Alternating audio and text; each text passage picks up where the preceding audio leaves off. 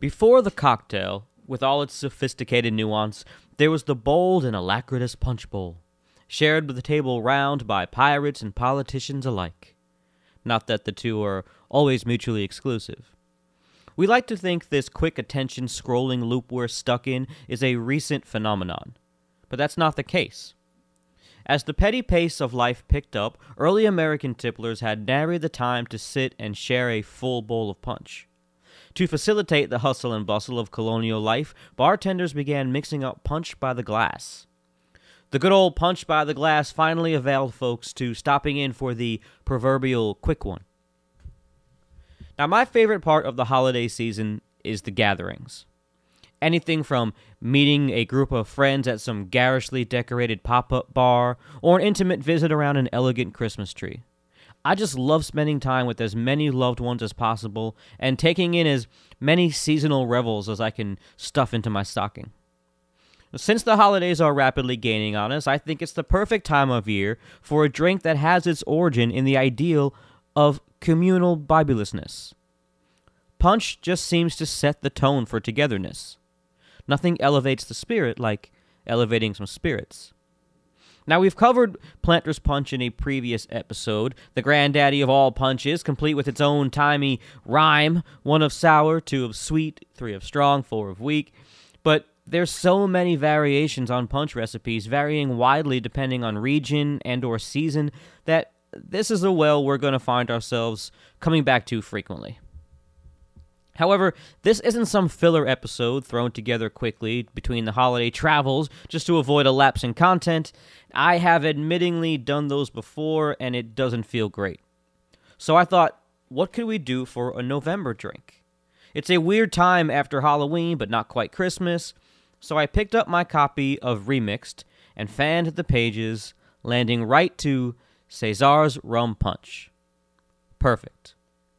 Ladies and gentlemen, my name is Tony, and this is Pod Tiki.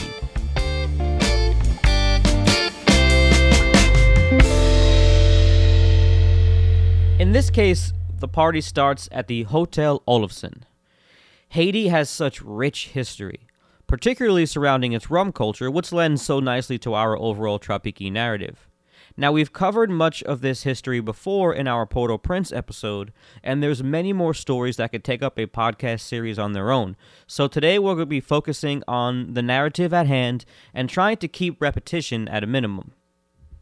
So, sometime in the late 19th century, the prominent family of then Haitian President Tiresias Simon Sa- Sam, let me try that again, Tiresias Simon Sam, I think that's it. Eh, he, they constructed a lavish Gothic mansion up on a hill overlooking Port au Prince.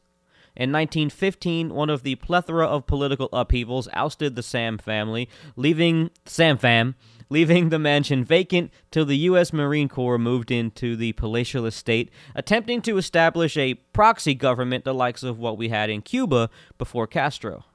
Ah, the good old days. When the mafia and the U.S. government were in cahoots, and we all benefit from shared glory of exploitation.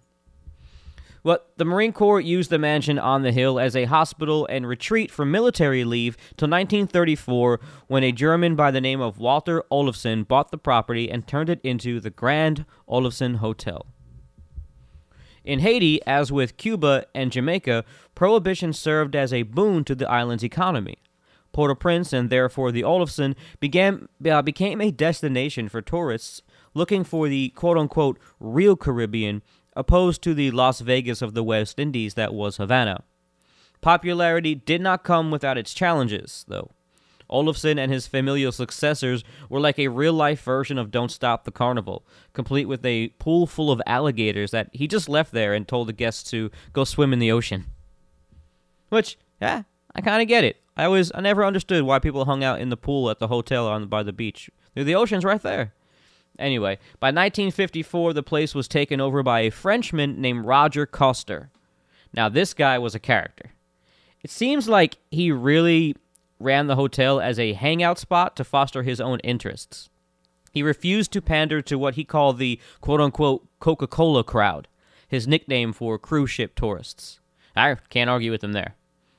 Coster's brand, uh, Coster's brash demeanor chased away your garden variety tourist, but attracted the more auteur crowd. He loved the intellectual and artistic types, and in turn, they found his brand of anti hospitality folksy and amusing. According to cocktail historian Jeff Berry, Coster's Oloffson became a pseudo Greenwich Village of the islands, hosting art galleries, native dance festivals, and mu- musical performances. Writers, actors, and playwrights haunted the hotel frequently. Tennessee Williams, Irving Berlin, and Graham Greene, who used a fictionalized version of the Oloffson in his 1966 novel, The Comedians. During the 1960s and 70s, the party didn't stop. Now owner Al Seitz would, would name certain rooms in honor of the frequent guests, like Jacqueline Kennedy Onassis and Mick Jagger. Throughout the decades, the Grand Oloffson Hotel has endured Duvalierism, a revolution, even a devastating earthquake in 2010, which left the structure damaged but still standing. The Grand Oloffson Hotel remains operational today. You can go, but between earthquakes, hurricanes, and militants, it feels like tempting fate a little too much, like a real life final destination. One indisputable fact that persists across its over 100 years of history and in the reports of many of its return guests is that the Oloffson Hotel had the best rum punch on the island. This was due to one Joseph Cesar. We really don't know a lot about our drink's namesake, Cesar. What we do know is, by all accounts, he was the spirit of the hotel. Always with a great big smile, working from behind a custom built mahogany bar, it's said that, as a shorter fellow, you would only see Cesar from the shoulders up. Nevertheless, always with that warm smile. Cesar created his punch in the 1930s when it would be offered as a welcome drink to hotel guests, as was the custom back then. There are some places where this tradition survives, I'm glad to say. When the missus and I stayed in El Cid, a beautiful oceanfront hotel in Cozumel, we were indeed greeted with tequila and champagne upon arrival. And Cuba still holds the record for the best arrival, though. In the airport, we were escorted through the diplomatic entrance, where we waited in a fully stocked lounge while they validated our passports and visas. Admittingly, it was a bit disconcerting to have our identification whisked away in a communist country, but it's amazing how all the free rum and Cuban beer you want can assuage your anxiety. I wish there was more to tell. One would think that there would be more insight on someone who has a famous drink named after them, but perhaps this way is better. A testament to how much Joseph Cesar and Cesar's rum punch impacted people that routinely referenced him and his punch specifically. In my opinion, this validates that it was indeed Cesar's magic potion that served as the allure and catalyst to the Oloffson Hotel's legacy and solidifies Cesar's place among tropical drink royalty. Joseph Cesar died in 1981, and the only original piece remaining in the Grand Oloffson Hotel is his original mahogany bar. So, with respect, let's make a drink. As with any respectable cocktail, and a few of the disrespectful ones, there's always a little controversy involved. You see, in 1947, Trader Vic published a recipe called Oloffson's Rum Punch. We know that Vic did travel around the Caribbean islands, um, uh, island hopping, and learning from the masters how to construct tropical drinks. We also know that when he was unable or too lazy to recreate a certain famous drink, he took some liberties. Don the Beachcomber's Zombie and Joe Scialom's Suffering Bastard are a few of the well known drinks Vic offered that are similar in name only to their originals. This doesn't take away from the trader's validity or his aptitude both behind the bar and in the kitchen. There are two reasons why Vic's Oloffson's punch is called into question, though. First, Al Seitz disputed Vic's recipe in a 1972 interview in Playboy magazine. Remember, Al Seitz was the manager during the time that uh, of, of the Oloffson Hotel during the time that Cesar was there. Um, so he gave an interview in 1972 to Playboy magazine, offering up what he claimed was the true recipe, saying that Trader Vic's was not. I tend to believe Seitz as he knew Cesar personally when he ran the hotel. The second reason that arches a dubious eyebrow is the fact that the two drinks, Trader Vic's and the um, Al Seitz's claim to Cesar's original recipe, taste nothing alike. And frankly, Vic's isn't very good. I said it. I said it. I'm sorry. A blend of orange and lime juices, sugar, and Haitian rum with a Myers dark float, Trader Vic's Oloffson's Punch feels like an attempt at making a Haitian drink just by using Haitian rum in a generic punch recipe. It's very rummy, which can be a plus, as many punches tend to hide the spirit, but it's inconsistent with other drinks from this region at the time. I mean, if Port-au-Prince was supposed to be this haven of pure, unmolested tropicalia, and the Oloffson a mecca for the artistic demi-monde, I find it hard to fathom that a dark blended Jamaican rum such as Myers would be used as a, f- or that a float would be used at all, for that matter. Also, the use of maraschino liquor um, liqueur harkens to Vic's time in Havana. This is all speculation on my part, but speculation done after many books read, travels done, and conversations had with prominent sources. I just don't believe Vic's Oloffson's punch would render the accolades we have on record by so many guests. It's okay, but it's not worth writing into a novel and pervading literature the way we have it documented that Cesar's did. Nonetheless, I provide Vic's Oloffson's punch recipe here for you to test. It is two and a half ounces of rum Barbancourt, quarter ounce of maraschino liqueur, one and a half ounces of orange juice, three quarter ounces of lime juice, one rounded teaspoon of white sugar, and a half ounce of Myers dark rum for a float. You want to dissolve the sugar in the lime juice first, then shake all the ingredients except the Myers with ice and pour into a tall Collins glass or Pilsner, and top with more ice if needed, and then float that Myers on top. Alright, let's get to the real drink now. The Haitian rum in question here is rum Barbancourt. The RHUM spelling of the word is in the French style, denoting this is a spirit made not from molasses but pressed cane juice, like its Martin, uh, Martinican cousin Clement. The Barbancourt 8 year Reserve Special I'm using here is a velvety, clean, and smoky rich spirit. Barbancourt makes their rum using methods brought over from cognac production, and it shows in this spirit th- way more than any other cane pressed counterparts. I'm a big fan of this rum for sipping and pairing with cigars. At a lovely 43% ABV, it's wonderful and I wouldn't change a thing about it. In fact, if you find a bottle of the white variety, I suggest using that for your tea punch. It's amazing. Barbancourt in general is like my hidden gem of the rum world. Now, I believe we covered Barbancourt in our Port-au-Prince episode, but we'll do a brief recap. So, hailing from Charente, France, the region famous for the town of Cognac, brothers Dupre and l'Abbe Barbancourt began distilling rum in Haiti in 1862 using those revered cognac methods, most notably double distillation and aging in oak, tenets the company still utilizes today. Barbancourt's leadership reads like a religious litany.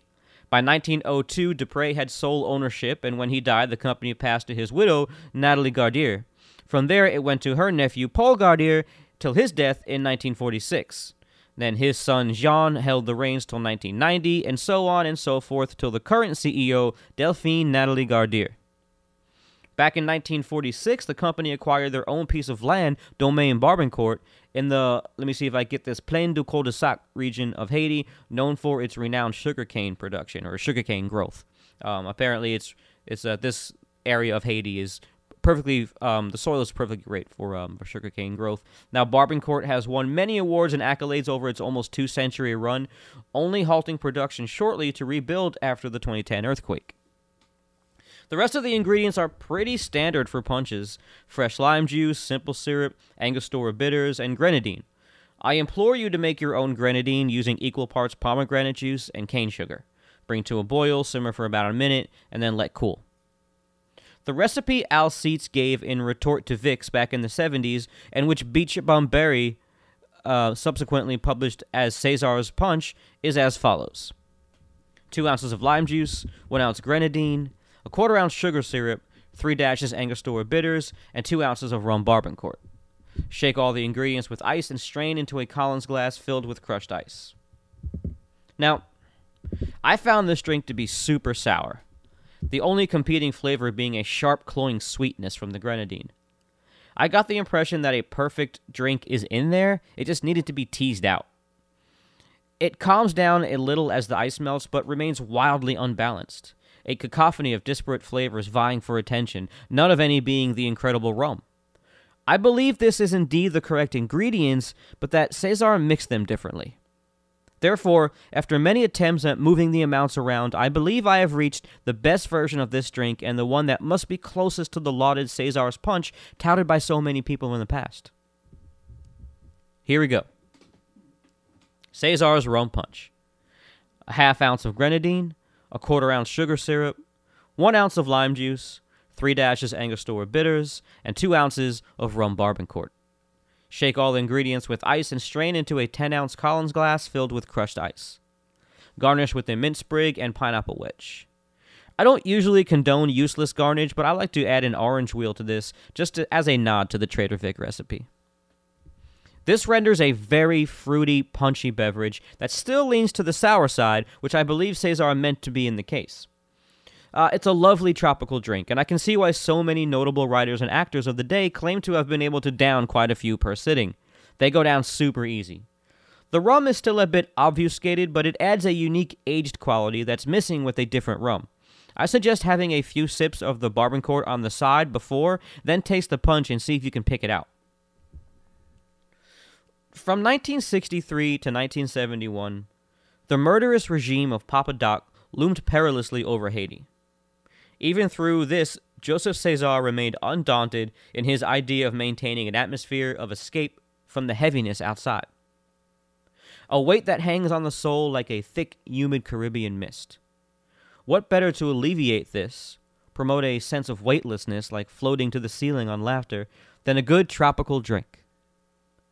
It's my opinion that we could all be a little bit more like Cesar, smiling in the face of adversity, resilient like, like Haiti and its people, and maybe along the way, we create a drink that lasts a hundred years. So here's to Cesar's Rum Punch. Ladies and gentlemen, my name is Tony, and this has been Pod Tiki. And keep your tiki out there. Sources for this episode can be found at the blog post for this episode at podtiki.com. I want to make sure that I give a shout out to um, uh, to my my oh what am I doing? You know what? You know a little bit. Uh, uh, we're doing a little bit of inside the mug behind the scenes on the podcast this week, which is usually inside the mug. Please check out inside the mug on YouTube, and on my uh look search Pod Tiki on YouTube, and you'll find inside the mug. It's my video series where we talk about going inside of the um, you know, behind the scenes a little bit, inside the mug, if you will, and if you won't, of all the, the drinks that we talk about on the show. Um, but we're going to go a little inside the mug here while we're on the show because I am stumbling a little bit towards the end because I have did not take notes down after I finished writing the podcast, and I did not proofread before I, I said ahead because I'm running a little bit late this week with the holiday coming up. So, if you would forgive a little bit of my bumbling, I would like to thank everybody for listening. Please check out the social media. You can find pod underscore tiki on Instagram. That's where I do most of my stuff. My personal page is rum underscore poet. That's mostly personal stuff and cigar stuff and my hobbies.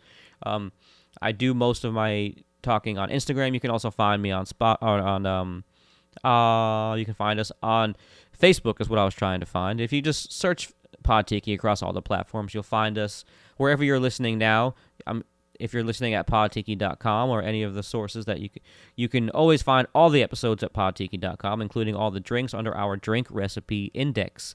Um, we're also available on Spotify, iHeartRadio, uh, what was it, Google app, Google, all the Stitcher, all that stuff. So, if a Apple Podcasts, I want to give a shout out to Surfside Sips. If you're looking for some custom strawware, hand blown straw glass straws uh, durable machine washable you can get them in a variety of shapes and sizes and even some custom ones that are pretty cool and even some some ones that lean towards the tiki. Um, holidays are coming up. They make a great gift. They make great gifts. You can get them in sets um, I highly recommend it. When you go and you check out, though, make sure you put Pod Tiki in the checkout. That's P O D T I K I, all caps, all one word. That'll get you 20% off your order, and that adds up. So, go ahead and do that. That lets you know that you heard it here on podtiki.com on Podtiki Podcasts. I think that's about it. I can remember off the top of my head without notes. Um, please check out the Summer Sessions EP, which is still up on the on the website under Summer Sessions Volume One. Uh, those are the songs I made over the summer and released over the summer. I'm pretty excited about that, and I think we're going to end it here. So as we as we dive into this holiday season, I know I'm supposed to keep these podcasts. Uh, uh, uh, more seasonally generic, so they they could be listened to in the future. But I want to just make sure that as we go into this holiday season, we remember to drink responsibly, not get too crazy, and enjoy uh, enjoy yourselves. Um, I'm re- I'm recording this podcast three days before Thanksgiving, so it's just got me in the mood to think about how grateful I am and how thankful I am for all the listeners and everybody that interacts. Please, the Patreons. That's what I wanted to mention. Please go on the Patreon and subscribe. It's only three bucks a month. Um, is the and you can, you know, you can uh, you can support your favorite show, your favorite podcast show, and uh, oh, that's a bit pretentious, assuming that I'm your favorite podcast show or your famous tiki tiki show, your famous po- I, I don't know. So I'm stumbling and bumbling because I'm I again I'm lost without my notes. So um, I just want to say thank you. Just I really do appreciate everybody that listens to the show, everybody that interacts with me on social media, and uh, yeah, just keep your tiki out there. Happy Thanksgiving, and we'll see you guys for Christmas next month.